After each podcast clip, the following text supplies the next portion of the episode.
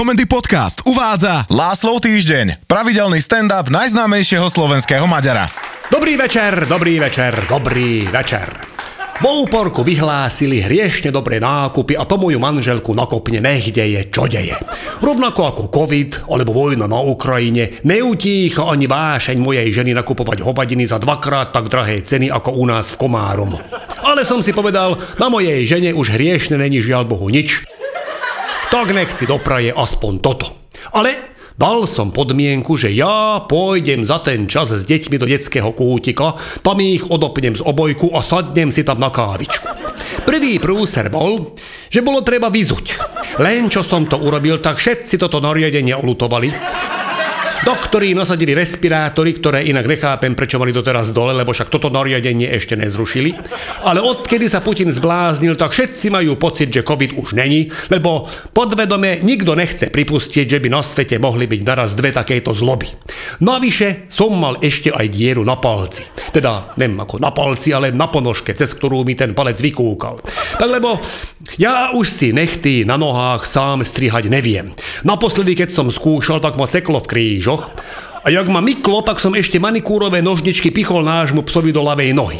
Lebo Debil motal okolo mňa. Jak som vzdychal, tak mu to asi pripomínalo psie chňučanie a chcel pomôcť. No proste, nechty mi odtedy strihá Ildiko. A ona má záľubu, že ich zastriháva do špicata.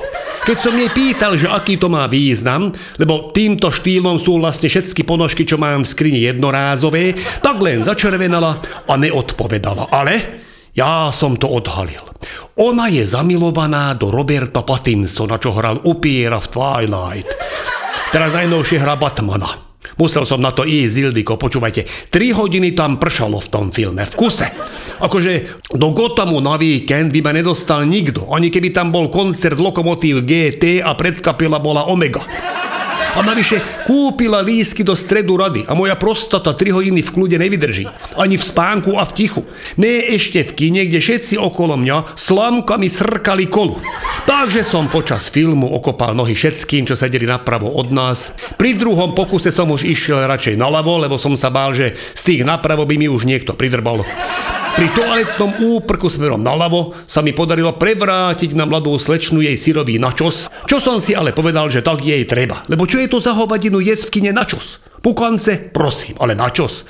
Šuchocú jak šlak a svrdia ešte viac. No, dobre, tak som sa trochu rozšúpol a teraz vrátime k veci. Detský kútik. Pošiel som dnu s deravými a smradlavými ponožkami. Našiel som si stôl, ktorý bol najviac v kúte a takticky som sa ešte zakryl bárby domčekom, aby ma tí dvaja, moja vnúčka a syn, nenašli, keby mali dajaký problém. Na mobile som aktivoval Orange Online ochranu, čo v preklade znamená, že som vypol zvonenie. A pre istotu som do formulára napísal číslo mojej ženy ako núdzový kontakt. Lenže malá Mária Vycvičená častými hrami na skrývačku ma našla hneď, Milo na mňa usmiela a povedala, že tak tu si zašitý, ty sedlák. Ideme na lezeckú stenu. Káva mi od paniky vošla miesto do hltanu do hrtanu. Plúcne kapiláry neboli pripravené na takýto nával kofeínu v kopalnom skupenstve. Malej to nevadilo a ťahala ma k lezeckej stene. Pani dozorkyňa mala evidentne pocit, že vnúčka odpojila detka od kyslíkového prístroja a napäto čakala, ako to celé dopadne. Pri lezeckej stene som už bol ako tak konsolidovaný a malá začala štverať. Tak má 3 roky. Nedosiahla ani na prvú úchytku. Tak som ju tlačil smerom hore, ale kurva lezecká stena bola taká vysoká, že jej vrchol bol vyššie, ako som ja dočiahol. Tak som dvomi rukami pridržiaval a tlačil Máriu smerom hore a ja som musel tiež už liesť na lezeckú stenu.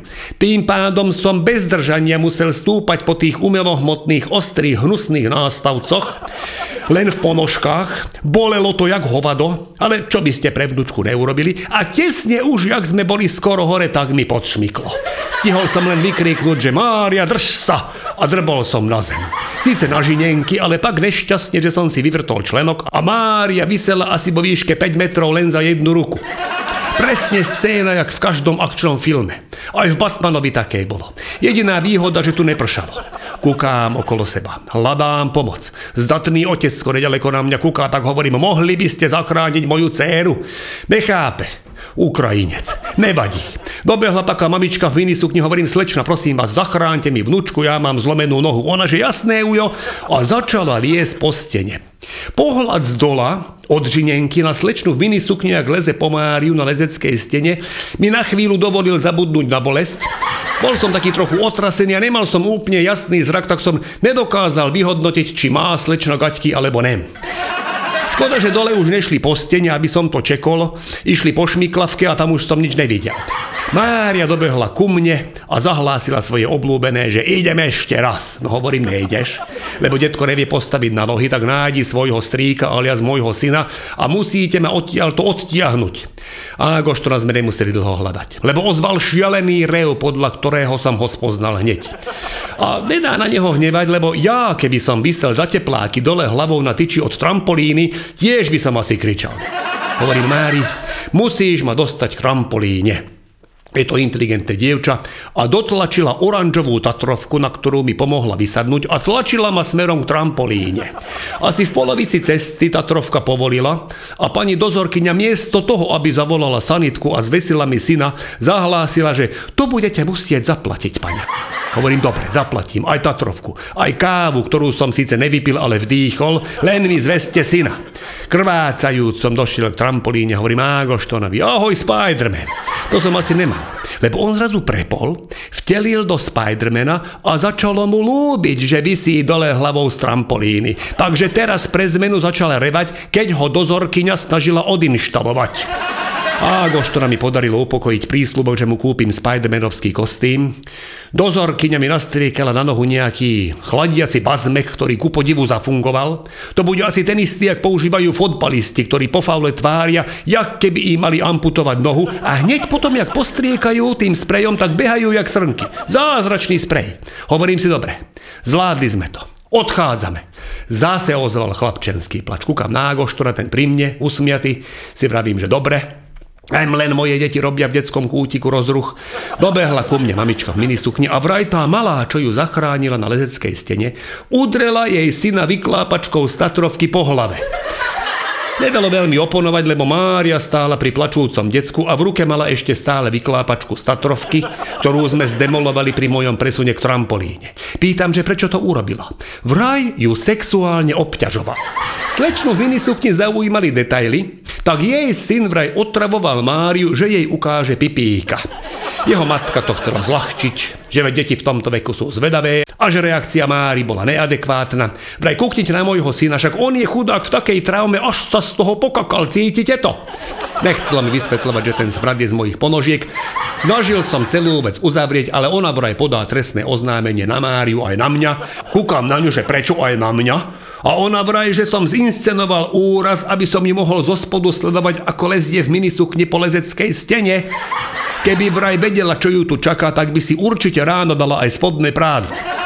Poslednú vetu už počula aj Ildiko, ktorú zavolali ako núdzový kontakt. Kukla okolo seba, čo by jej tak najviac hodilo na demoláciu mojej hlavy a vyklápačka statrovky, ktorú ešte stále držala Mária v jej malých rúčkach, jej prišla asi najvhodnejšia. Pôvodne som ešte nádejal, že by som tú Tatrovku opravil, aby som ju nemusel platiť, ale po dovršení fyzického trestu na mojom tele to už bolo nemožné. Po výstupe Ildiko už plakali v detskom kútiku všetky deti a dokonca aj ten ukrajinský otecko. Slušne, ale dôrazne nás požiadali, aby sme opustili detský kútik. Zaplatil som za kávu, pobyt dvoch detí a Tatrovku. Konečne som schoval deravé ponožky do topánok a potíšku krývajúc a s kúskami oranžových plastových úlomkov vo vlasoch som nasadol do auta. Nevládal som šoférovať. A len čo sme pohli, tak som zaspal rovnako ako obidve deti. Moja žena opäť podala úžasný šoférsky výkon a po dvoch hodinách jazdy smerom na Komárno som sa prebral v Hradci Králové.